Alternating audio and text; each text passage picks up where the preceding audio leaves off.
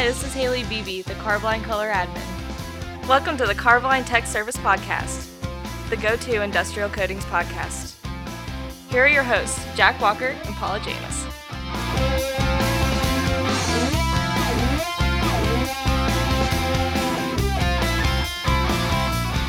The thing that we're going to talk about today is set up on a pretty regular phone call that we get in technical service. So we brought in the pump whisperer himself, Mr. Dan Barabalt, to help us talk about this. And, and Dan, how's it going over there? It's all good. Let's spray away. All right. Let's go. What we want to talk about today is some common, I don't want to say terminology as far as pumps, but it is not all too uncommon for us to get a phone call that is somebody having problems spraying a material and they will bring up that they have the proper pressure as outlined on the product data sheet. What we're looking to do in today's episode is give you the information to understand the differences between what the pressure means, where your gallon per minute ratings come from, and what the ratios are, the tip sizes, your hose sizes, and how all of those have to come together to really be able to answer this question. Now, we're only going to touch, I mean, talk about the tip of the iceberg. Yeah, this is like the 10,000 foot view for sure. Yeah, we're looking at the tip of the iceberg from 10,000 feet. you know? Correct. We want you to understand that it's not just pressure, that every, well, it is pressure, but all of the other factors involved have a major effect on these pressures.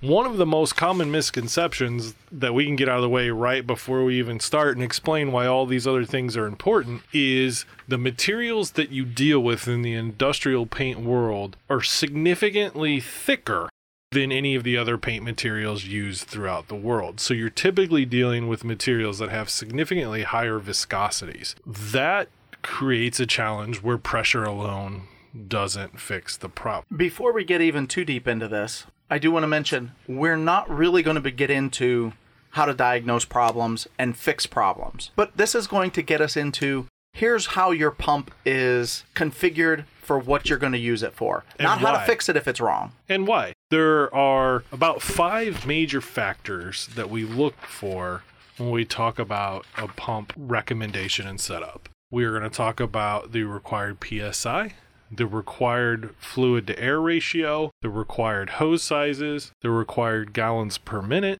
and the required tip sizes, and how each one of those has a major effect on your ability to spray industrial coatings. First, let's go ahead. PSI, ratio, and gallons per minute all are kind of related. So we're going to have a quick conversation about those three factors and how they relate to each other. PSI is pounds per square inch. Typically, for most industrial coatings, you're going to be in the thousands of PSI for spraying. Why that is important is you need that high pressure in order to move the thicker materials. Why PSI ratio and gallons per minute are all related is is we really should get into the pump ratio. Dan, do you want to take a second and kind of explain what I'm talking about when I say pump ratio? Sure, Jack. So when you talk about pump ratio, that is the factor of you know size or area of which the air motor encompasses versus the ratio in surface area of your pump lower unit. Okay, so and what Dan just pointed out there is something uh, very important to understand too is sometimes we'll talk about it just being your pump needs to be a size. Talk about your pump, get your pump. You know, what's but really when we say pump, we are talking about two distinct parts. We have the motor, which is that big bell-shaped housing that sits up on top of, you know, the middle of the pump. That's where all the weight is. It's sitting way up high with with that is the part that usually has the bigger compression ratio on it. When we look at that, that's the part we're talking about that has the motor piston that we use to push the paint.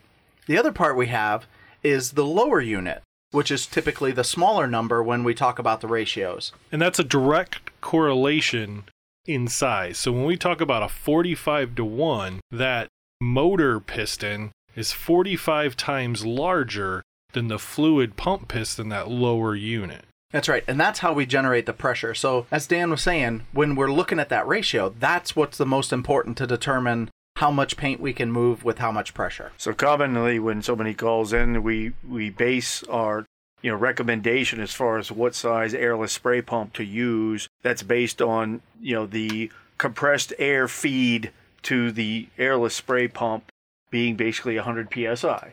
And okay, and then from there we base the ratio again of the air motor to the pump lower you know basically is what we call the air motor to pump lower ratio and that could be 10 to 1 30 to 1 45 to 1 60 to 1 even 75 to 1 ratio Sure. And think about this. Commonly in plural systems, when you have a transfer pump that moves materials from the uh, drums to the the actual plural component unit, or you have a solvent flush pump. A lot of times with those pumps, they're going to be a lot smaller ratios because you don't need the pressures to just move material from a drum into the the unit. What you need high pressures for is to actually atomize that material. So when you see fluid to air pressure ratios of 1 to 1 5 to 1 those are going to be smaller pumps we're usually when we're talking about spraying the coating we're usually in 30 to 1 45 to 1 60 to 1 70 to 1 those those type ratios now why that's important is the bigger units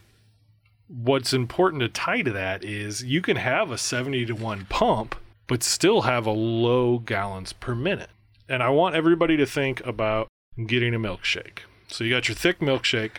How did I know we weren't going to get away from a milkshake today? I know. If you have a small straw, like, you know, most most places when you go through the drive-through and get a milkshake, they give you the standard straw that you use for a soda. That's right. And notice you usually have to wait for that shake to melt a little bit before you can even get some out of there because the viscosity of the shake is so high that it's really hard to get that shake through a small, tiny straw. Some places, I think we decided it was McDonald's, gives you that big so. that big square spoon straw, but you can usually drink that shake right away because it doesn't require as much power to get that shake through the cup and and, and through that Right. bigger straw. So we we are as the as the person, we're sucking with the same amount of power. yeah. And sometimes you get it in when you use the great big straw, and sometimes you just sit there and you never get anything to go through the straw when you've got those little ones and you just gotta wait. You've gotta wait for the viscosity to change, which kind of leads us into our next thing. The easiest way to change the viscosity of coatings, Temperature. temperature. Mm-hmm. Things when they're cold, like a milkshake, Yep. have a higher viscosity. Viscosity dis- decreases as you increase temperature. So one of the tricks that you can do, I know that we're going to do it later, a diff- whole different episode when we're talking about uh, pump spray, but material temperature is a huge factor when it comes to the viscosity of the material. If your material's really cold, it's going to require that much bigger of a pump to move it. That fluid to air ratio in your lower unit is going to have to be bigger to move that colder material. That's why you'll see in a lot of cases, most manufacturers have a standard statement on their product data sheets that say, our 100% solids materials, we do not recommend thinning. And the most common thing that, that most people think about, well, if the stuff's too thick, let me thin it down. Well, when we're talking about 100 solids material, we say don't add thinner, so how are you going to make that adjustment? You warm it up. Which is why when you look at application guides and product data sheets, they're going to give you temperature ranges to use the material at because at those temperatures is the easiest to move that material. So it's important to realize that when we talk about being able to spray these materials, that PSI isn't the only number. You, you almost want to think about it as a pyramid. You know, your PSI is the big number, but in conjunction with that, your fluid to air ratio and your gallons per minute have a huge effect on whether or not you're going to move the heavier materials. Right. And when we're talking about that bigger straw with the gallons per minute, a lot of times what we look at is you can use smaller, lower units when you're doing things like, you know, latex paints or varnishes or, or thin urethanes.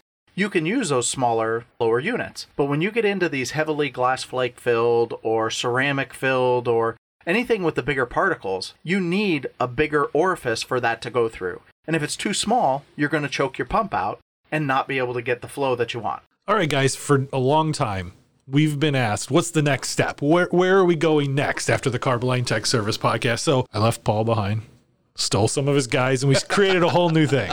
It's called the Solution Spot. It's the new blog brought to you by Carboline. It's uh, got videos, got this podcast, got some really good articles. It really does. It's got articles of some of them are written by the guys in tech service. Some of them are written by some people in the field, and it's a great vision of how to get additional information. The videos, some of the videos Jack and I created, some of them we've had other groups create, and it's they're all gathered into one spot. They're easy to find, easy to go through. Easily searchable. Yes. Yes. So if you want to find a list of podcasts and you want to find topics and you want to search it, the solution spot is your answer. So if you go to carboline.com and then at the top, there's a little button that says blog. It's right next to news and events. Click on that. And when you go there, you have this whole information hub.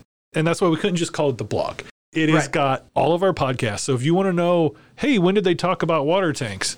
Put it in, search it, and it brings up the relevant episodes, articles, and videos. It's www.carboline.com and the solution spot.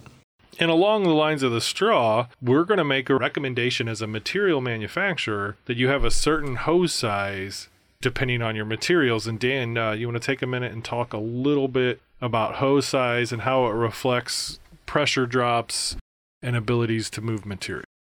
So indeed, yeah, yes. So besides the pump's air motor to lower unit ratio, which will determine what type of fluid spray pressures you can develop, you know, based on 100 psi uh, compressed air feed to an airless pump's air motor. The straw analogy is spot on when it comes to fluid uh, spray pressure requirements, depending on the viscosity in the solids by volume content and the amount of additives or fillers that a coating has. So, indeed, if you've got very low water thin viscosity type varnishes, lacquers, uh, clear coats, you can get by with developing very uh, good spray patterns with fairly low pressure settings through quarter inch diameter hose. But if you tried a 100% solids mica and glass flake filled uh, epoxy through a quarter inch hose, even if you, you dump, you know,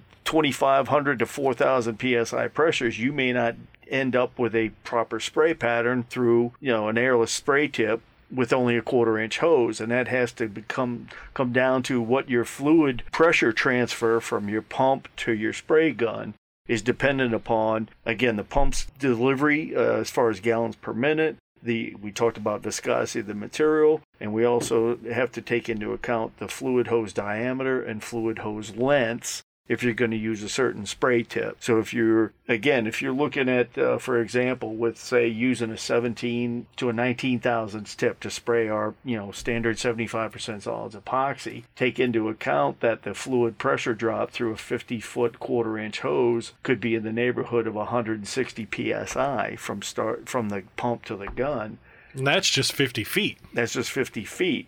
Well, jump up to a 3 8 inch diameter fluid hose using that same 19 tip. Your fluid pressure drop from pump to gun is almost one third of that, only 57 pounds. And that's an important thing to, to think about. And, and everybody think about this in a surface area to volume ratio. And a quarter inch hose just doesn't hold as much material as a 3 8 inch hose. And therefore, you have more material in contact with the material. And, you know, I don't want to get into Darcy's Law or anything, oh. but the bigger the hose, the less friction you have and the less pressure loss that you have throughout that hose.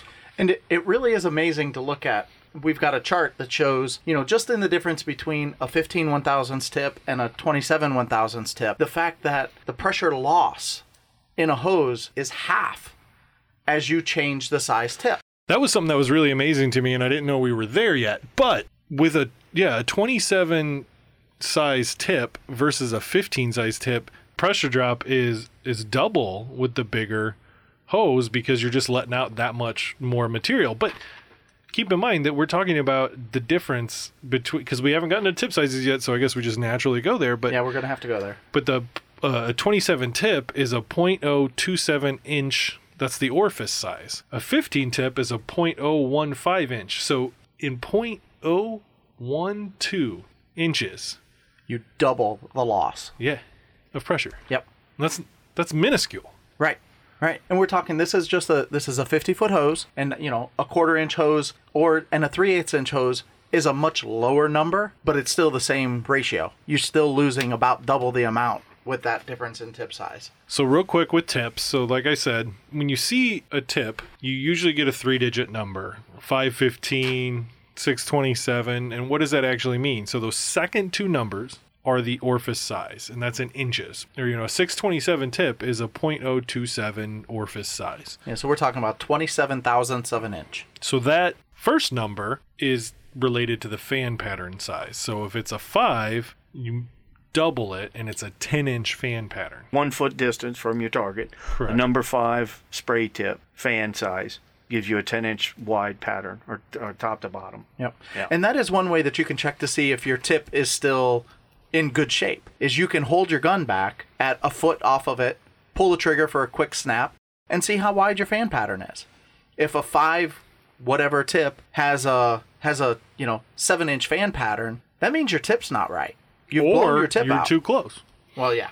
Yeah. But that change in size of your pattern is really a good indicator as to whether or not your tip is blown out. Well, because we we also read in research for this is that a worn out tip could give you an extra gallon of loss per every 500 square feet. You're going to shoot an extra gallon of material with a worn out tip. Yeah, so when you have when you have a, a painter who's who's wondering why he has to buy more paint that he ran out with, an easy thing to check is the quality of the tip. You know, if they're using a blown out tip, it's going to decrease their efficiency. And I think one thing that I hope everybody picked up when we talked about this that there is a pressure loss depending on how far you go. And we talked about it with just 50 feet, you could lose up to 160 or even more psi depending on what size your tip is and what size your hose is. So why is that important? Why does that all mean anything? Well, the goal here is to atomize the paint in a good, nice fan pattern. If you are struggling to get that fan pattern, these are the things that you need to make sure that you are in compliance with in order to get the good atomization. Now, one of the other things I want to point out before we lose the hose part, make sure that your hose is rated for the maximum pressure of your pump. That's a big safety tip. big safety. And you don't want to come in using a 3000 psi pump or a 3000 psi hose on a 75 to 1 pump, which is going to generate possibly 7500 psi of pressure. You are going to blow that hose, and a high pressure hose rupture is nobody's best friend. So that, that could be an it. entire episode to itself. Yep. So that's the important thing to remember is that if you are having trouble getting atomization of your pump, these are the different factors that you need to start going with. The easiest thing to do first is to tip down and get a smaller tip size. The next easiest thing to do is get a bigger hose, Yep. Vice versa, so on, so on, so on.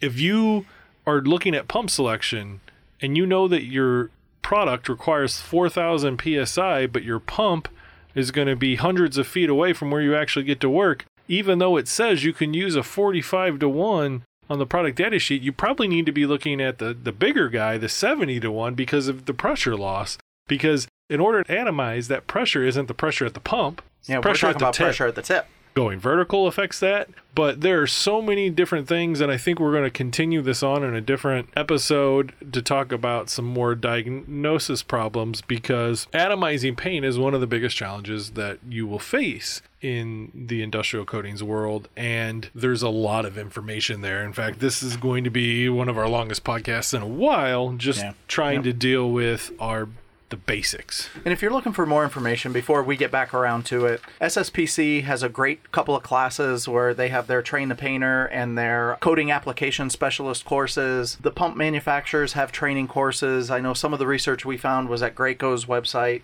Graco um, has excellent training courses Yep. so Yeah, so just do a little bit of looking around if you need more information before we get back to it. And, and a lot of these are places where we're getting our information from too. All right. Well, thanks again for listening. Dan, thanks for coming in. All right. Well, we'll see you next Monday.